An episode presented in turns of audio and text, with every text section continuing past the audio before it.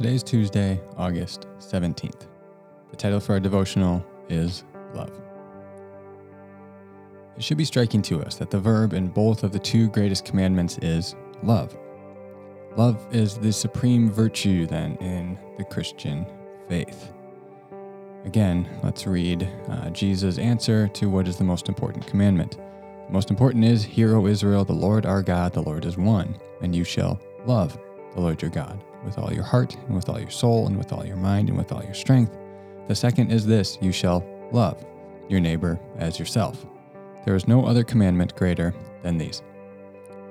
In the first week of this campaign, I challenged us to view our homes and church and workplaces as schools of love. I read this over and over again, and I, I don't think I can write it any better, so I'm just going to read what I wrote in the devotional before. If the goal is to teach our children that they are loved and how they ought to love, how would that change how you parent? You'd likely be less concerned about your child's proper behavior and more concerned with their heart. You'd likely take more time to explain why Christ is so lovely and worthy of all of our love and devotion. You'd probably be more aware of how you speak to others in their hearing and how you correct them and, and when they are wrong. If the goal is to become a more loving person, how would that change how you relate to your spouse? You'd likely be more concerned with giving to them rather than getting what you want. The argument would be an opportunity to practice repentance and forgiveness rather than an opportunity to prove your superior intellect and win. Their quirks that drive you nuts will be opportunities to learn to love someone who sees the world differently than you do, rather than a bad habit to be stamped out. If the goal is to become a more loving person towards others, how would that change how you view church? Disagreements become an opportunity to seek truth together and to speak the truth in love. That offense is an opportunity to forgive and seek reconciliation. Visiting your friend with cancer becomes a privilege and a joy to demonstrate with action the inward reality of your love.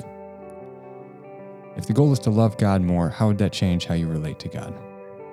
The Sunday gathering becomes an outpouring of collective worship rather than a calendar item to check off the list private worship becomes an essential part of your daily routine rather than uh, if I have time item.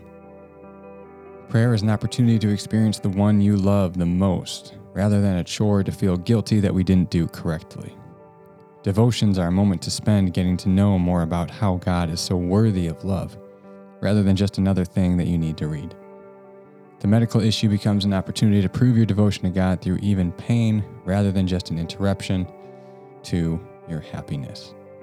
So when we view our life, whether it's home, in the workplace, at church, as a school of love, that changes our entire perspective on life.